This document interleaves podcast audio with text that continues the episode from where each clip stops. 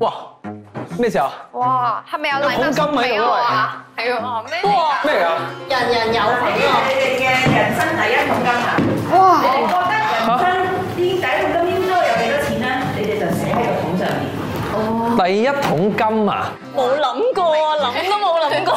應該係應該唔會要好咁輕多。啩？係啊，係咪寫幾多師傅就送幾多俾我哋啊？我數下啲零先。係咯，我都要數下啲。要寫零㗎，你寫寫咗個中文字就算㗎啦可以。寫中文啦，我寫好啦，唔俾你哋好啦，我睇。寫好啦。我未得，我未得，我未得，我未計好幾多個零。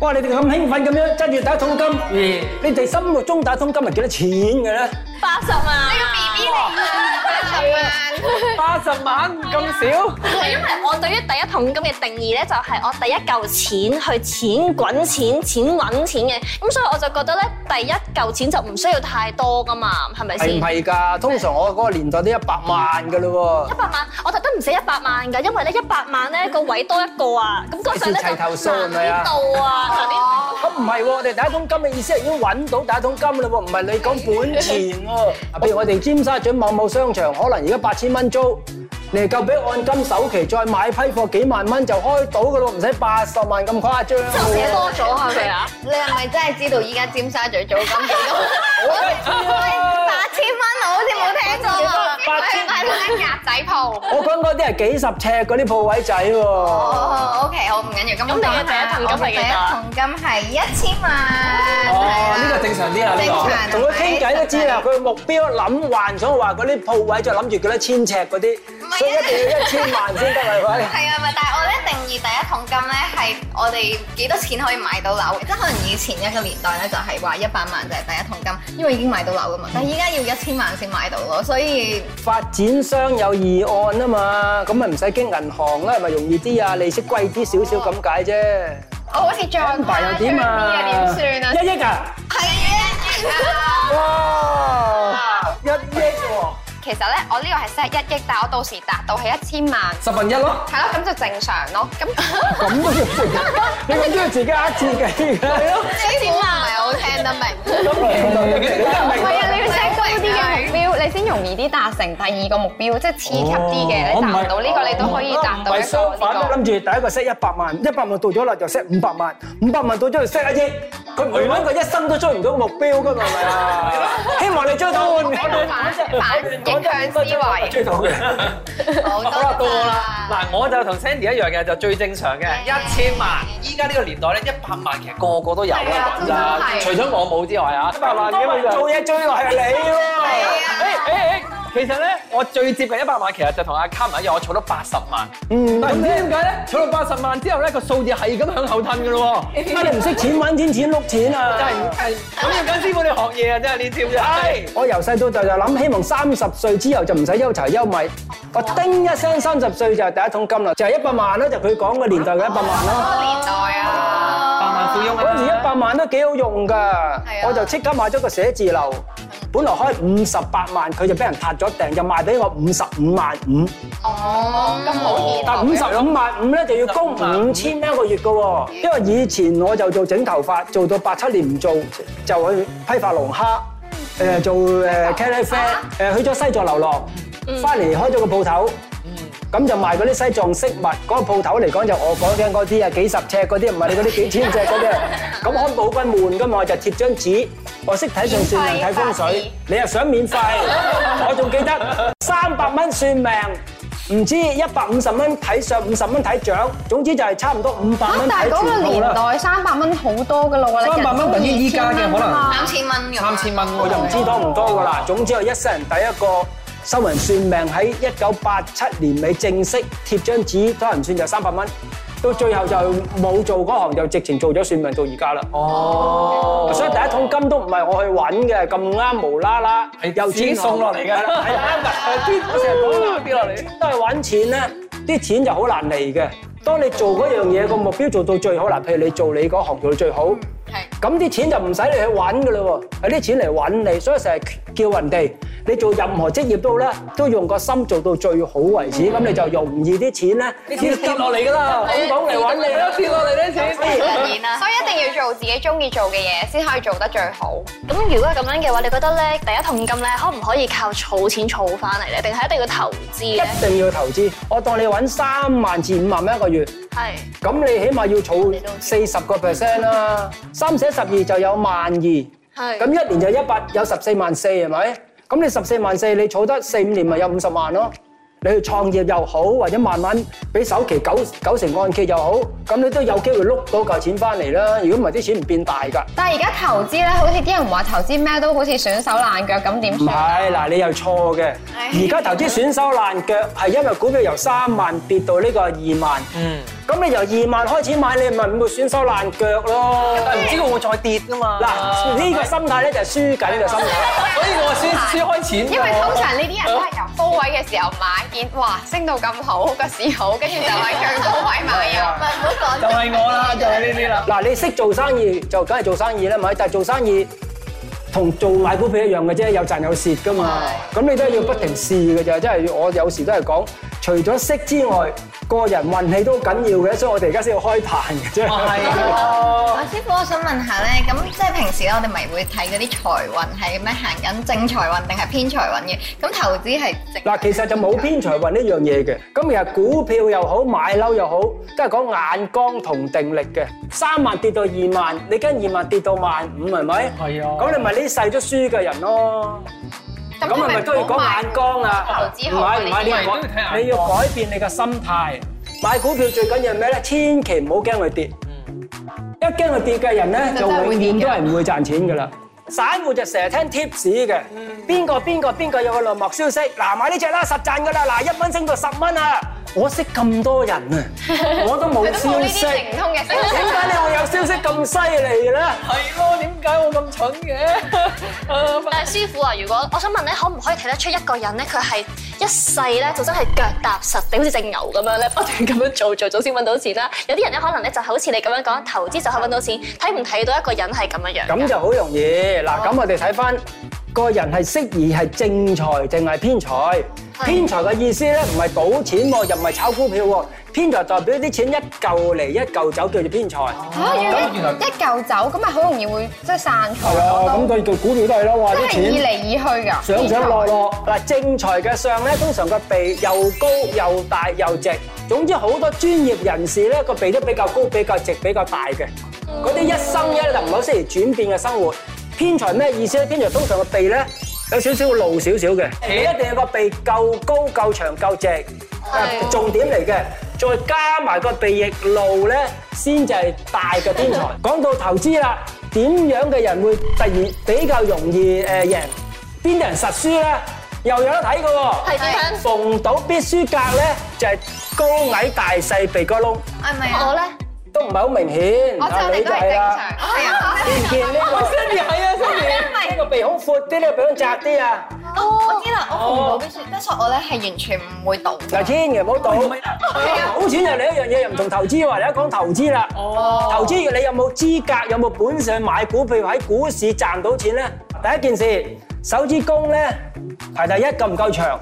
咁我哋食指，呢個叫第一節，呢個叫第二節。啊，二呢個叫第三節嗱，咁樣咧，原來個標準線係呢個位。如果你拍埋手指公合埋到呢個位咧，就代表人比較有決心。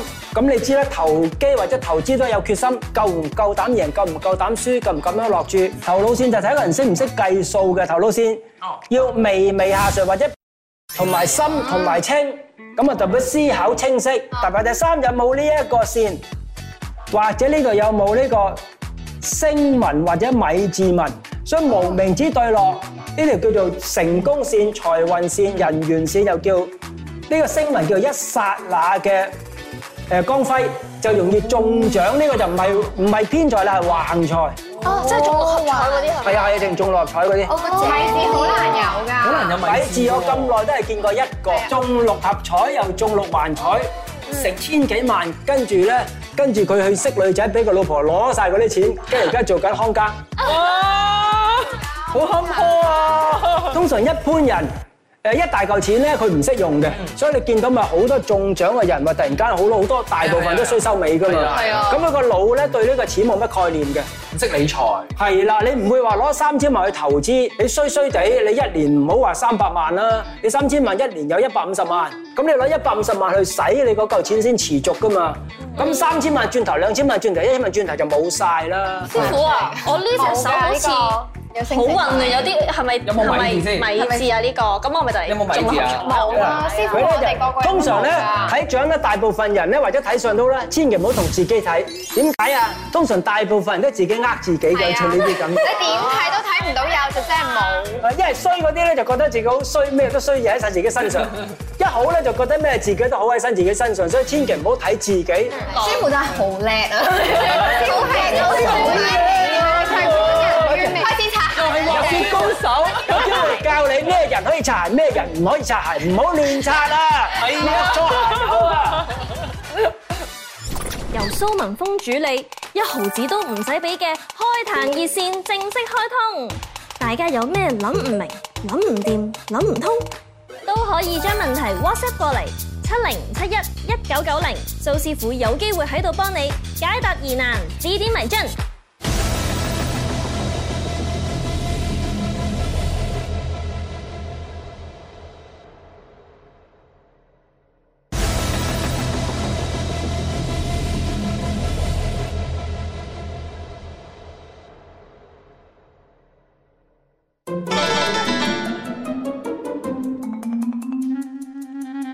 啲人話咧，二子長過宮，唔死一世窮噶。嗱，我咧就唔係咯，所以我就唔使捱窮啦。你係咪啊？show 嚟睇下，一齊 show 咯！驚你啊！嚟咯，你二子長過宮啊你！喎，咁點算啊？我諗份你唔好死住啊，因為我想你捱窮啊，嗱，我聽人講話係唔使一世窮嘅，唔係唔死一世窮嘅，係唔死係唔啊，使啊，死啊係唔使啊，死啊！兒子長個公，唔死一世窮，呢啲又係我五十年前聽嘅話嚟嘅咯喎，點解而家仲興嘅咩？慢慢流傳到話唔使一世窮喎，咁其實原文咧，如果我冇錯，我個年代咧係唔死一世窮。不過我做睇相噶嘛，我又諸事八卦，我梗係會研究啦。咁我有趣睇木乃伊，睇到個皇帝嗰個兒子咧長過個腳趾公好多嘅喎，人哋做皇帝嘅喎，證明呢樣嘢係唔啱嘅啦。好，咁我睇下有啲咩問題先。哎係咪呢度啊？大隻耳仔啊！耳仔有毛喎，係啊，又問咩啊？師傅，耳仔形狀同人嘅運程有冇關係？我耳仔成日都會 生呢啲毛，會唔會影響運程喎？有幾條毛就唔關事啦，睇個樣個鬚根就知啦，明顯毛髮毛嘅 à? 人毛髮特別多嘅人，所以唔關事嘅。但係耳仔就真係可以睇運程嘅喎。嗱，咁耳仔咧，原來呢個位咧就係睇少年運嘅喎。一歲、兩歲、三歲、四歲、五歲、六歲、七歲嗱，左耳咧就一至七，右耳就八至十四。咁睇乜嘢啊？睇呢啲咧有冇崩啦？嗱，呢啲就係崩嘅，崩嘅。有啲嚴重嘅，有時成隻耳仔咁樣崩都有嘅喎。哇！或者有時咧呢個夾埋都有嘅喎。咁嗰啲就係嚴重嘅病或者兄弟生離死別。咁原來耳珠咧就喺啲六十歲後。通常耳珠咧就一定要圓，就代表晚年嘅財運就唔錯嘅喎。誒歐美人耳仔係高少少嘅，啊，咁我哋亞洲人咧就耳仔低少少嘅，因為原來又有分嘅喎。耳仔上一橛咧係講理想，哦，係啊係啊，理想係理想。下一橛咧咪現實啊？享樂。享樂嘅意思咧係個人物欲、色欲嘅享受。咁因為歐洲人呢幾百年咧就有飯食，咁有飯食咧就有理想啦，係咪？咁我哋亞洲人喺呢呢呢幾百年好多苦難啊嘛，係咪？咁好多苦難，我哋最緊要咩啊？温飽，唔同嘅上你留意到唔同民族史嘅發展啦，所以大家一路變緊嘅呢啲，咁所以呢個一隻耳睇好多嘢嘅，仲要喎，耳仔越大就身體越好，耳仔越細身體越唔好。所以我見通常啲細仔係都啦，你見係細 Sandy 嘅耳仔係咪身體特別差啊？喂，Sandy 你嘅耳仔好細喎，係啦，係啊，所以佢應該先天咧身體特別差嘅，但係好彩佢腮骨比較有力，因為耳仔咧係睇三十歲前，鼻梁同腮骨要睇三十歲後，所以身體會越嚟越好，越嚟越好。師傅啊，咁如果有啲人釘耳環咧，打穿咗佢咧，咁會唔會影響佢享樂啊？嗰啲肉 食肉啊嗰啲啊？喎，應該問題就唔大嘅，因為女人成日都穿耳嘅咧，而家男人都穿耳，有啲人穿到七隻耳環咁樣，即係冇影響嘅，會漏財嘅。我成日講整容都未必有關係噶嘛。了解晒啦，係咪一隻耳仔？了解。好，繼續睇落去。誒師傅呢個人好搞笑啊！佢話佢個八字係咁樣，想問下佢嘅真命天子幾時會出現，同埋佢幾時會發達咧？幾時會發達喎？呢個人呢個問題咧都幾蠢嘅。我成日講啦，咩叫真命天子咧？啲人女人啊，成日幻想，唔知你哋三個有冇咧？成日幻想會諗一個心目中嘅白馬王子出佢現。騎住白馬出現係啊嘅。呢個就係真命天子啦！我成日講唔係，你嘅婚姻運邊個嗰一年出現叫你結婚，就係你老公嚟噶啦。哦。又或者咩叫桃花咧？桃花你嘅桃花年嗰年有人出現對你有意思，就係你嘅桃花。嗱，咁呢個八字咧，丙子壬辰癸酉，佢就屬水噶啦，係咪？咁重姻緣運係八同九尾喎，咩叫八同九尾啊？二零一八、二零一九、二零二八、二零二九，咁因為佢屬鼠嘅，去到兔年啦，紅鸞桃花，誒虎又係桃花喎。即係今年喎，係喎，二零二二係二零二日木桃花係重桃花，二零二三係紅鸞桃花。真命天子或者結婚年咧就有機會咧，就正常可能等到呢個二八二九啦，睇會唔會咁耐啦？咁發達咧又成日俾我鬧 啊！咩叫發達？發達冇定義係咪第一㗎嘛桶。金啊？係第一一億蚊咯。啊！第一桶金啊，幾時揾第一個一億或者第一個一千萬啦？咁就好少少啦，係咪？戴戒指會唔會影響運程嘅咧？尾指留長手指甲係咪有用㗎？對財運係咪有幫助嘅咧？手指罅好疏，又話漏財，戴戒指頂住都窿佢。咁有冇同你哋解釋過啊？冇啊。手指罅疏咧，成日記住，手指罅疏同錢係完全冇關係嘅。哦，嗱，好似如果我哋咁咪好慘咯，個個都漏財咯。咁咪好啦，我咁多咯。瘦咋，大家都係咯，嗰手都陣時會咁啊嘛人肥咧都有手指露罅嘅，人瘦都有手指好密嘅，只不過人瘦比例上少，手指罅疏機會比較大啫。咁呢個手指叫咩啊？哲學型手指啊！哲學型啊！我哋香哲學型，我起碼有三個噶啦。所以我哋香港人咧，你問佢乜嘢都理論多多，咩都有自己嘅睇法嘅，即係你哋死幾個啦，係咪？叫哲學型理論多多，就實唔實際就唔知道啦。呢個叫哲學型，同錢係完全冇關嘅。咁輪到手指尾啦，啲人咧成日講手指尾要過三關，佢又唔知點解嘅喎。咁我有時見到啲人咧留到手指甲、手指尾留到成半寸都有嘅。咪有啲人攞嚟剝橙㗎，入面係咯，用呢啲剝入橙面手指公你仲剝到橙啫，手指尾點剝橙啊？剝皮啊，剝蘋果。嗱，咁就解釋俾你知啦。原來手指尾要求要到無名指第一節第一條線。原來手指尾係睇個人交際手腕圓唔圓滑，容唔容易信人，容唔容易俾人呃管人嘅時候咧，管得有冇度？食指長咧，將硬性指人做嘢，作威作福。手指尾長咧，手腕比較圓滑，識拍拍膊頭，識管人，冇咁容易同人正面衝突。所以手指尾長係叫做先懷而後信。識一個人會首先考慮佢信唔信得過，然後信得過啦就信晒佢啦。手指尾短係相反咯喎，先信後懷疑，所以大部分手指尾咧女仔都係哦短嘅。如果兩 隻手指都短咧，就唔信又唔懷疑，係嘛？咩都唔信。正常正常。好，咁我睇下先。啊，呢度有一個人話佢住喺澳洲，想知道每一年嘅風水擺設同香港會唔會一樣？因為澳洲喺南半球，使乜相反喎？嗱，呢個都成日俾人問嘅。咁原來風水又好，算命又好，原來係受星體嘅影響。無論南半球、西半球、東半球、北半球，都一模一樣，只有一套辦法嘅啫。啊，所以唔使調整過嚟嘅。你話反轉去擺，我都唔知點樣反轉啊，真係拗晒頭啊！好，咁跟住仲有一個咧，佢話師傅呢個係佢嘅獎啦。咁啊，舊年做咗直髮，對佢嘅面相學嚟講，會唔會有影響？同埋如果做多一次，好唔好喎？啊，咁直髮就冇乜所謂嘅，就等於女人整容一樣啫，係咪？整容通常整開都係上癮噶嘛。咁你覺得整咗個外表靚咗，你咪有幫助咯；整咗外表仲衰咗，咁即係冇幫助咯。咁對命運咧就有間接影響。咩叫間接影響啊？咁你整容整咗個自信心，自信心強咗，咪做嘢都比較有信心啲啦。咁原來係間接加分嘅啫，或者間接減分，整衰咗就咁樣就減分更加冇自信啊！整完之後，哎呀因為啲人咧成日話額頭高係聰明啲，咁如果佢直髮咁咪會蠢咗咯。嗱，好似話頭夠高啦，係係啊咪？我讀書一嚿飯 咁樣，但係先係證明好聰明喎咁唔係講聰明㗎，因為我哋通常唔用聰明呢兩隻字嘅，聰明都係對我哋嚟講比較虛無縹緲嘅嘢。咁我哋睇相咧，呢個位講分析能力。所以大部分男人兩個額角比較高少少嘅，女人額角比較低少少嘅，因為男人重分析，女人重直覺。咁額中間呢個位置咧叫記憶能力，你留意三個女人呢個位咪都比較飽漲啊，所以女人記憶能力比較好，記埋啲咩結婚紀念日啊、相識紀念日哦啊。機 嘅呢啲嘢。眉骨咧就講觀察，記住啦，觀察、記憶、分析一定要三樣嘢一齊，你就講你個人係比較誒、呃思想比較叻啦。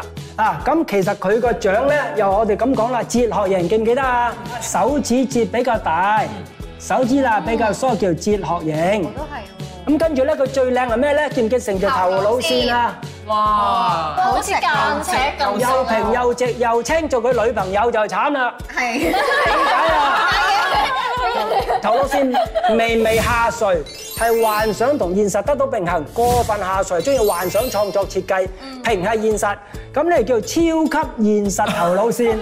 咁我成日唔浪漫嘅。咁我講咩咧？我會叫佢買支花，佢都覺得嘥錢，不如成盆花送俾你好過啦。不如成個樹林送俾你啦，成個花園俾你咁啊！呢個就好現實。咁呢個現實有咩好處啊？有保障，靠得住，唔會亂使錢。但係佢可能佢自己亂使錢，但係對佢現實啫，定唔會嘅，唔會嘅。係？通常一個人現實，佢就做乜嘢都現實嘅。反而佢對人有機會闊佬啲，因為你獎係講自己內心嘅，所以內心好現實。不過可能佢好中意個老婆，好中意老朋友，好肉赤都送好貴嘅嘢俾佢。呢個事業線又長又直啊，呢個叫事業線，唔代表有事業喎。好長好深嘅事業線，做專業或者大機構，一生人一條路發展，做嘢又平穩，人又現實，工作又平穩，靠得住。嚇，咁呢個男仔咪好悶咯。係啊辛苦晒。如果屋企嘅觀眾咧都有問題想問我哋蘇師傅嘅話咧，就快啲 WhatsApp 嚟我哋嘅開壇熱線啦。係啊，拜拜啦，拜拜。拜拜。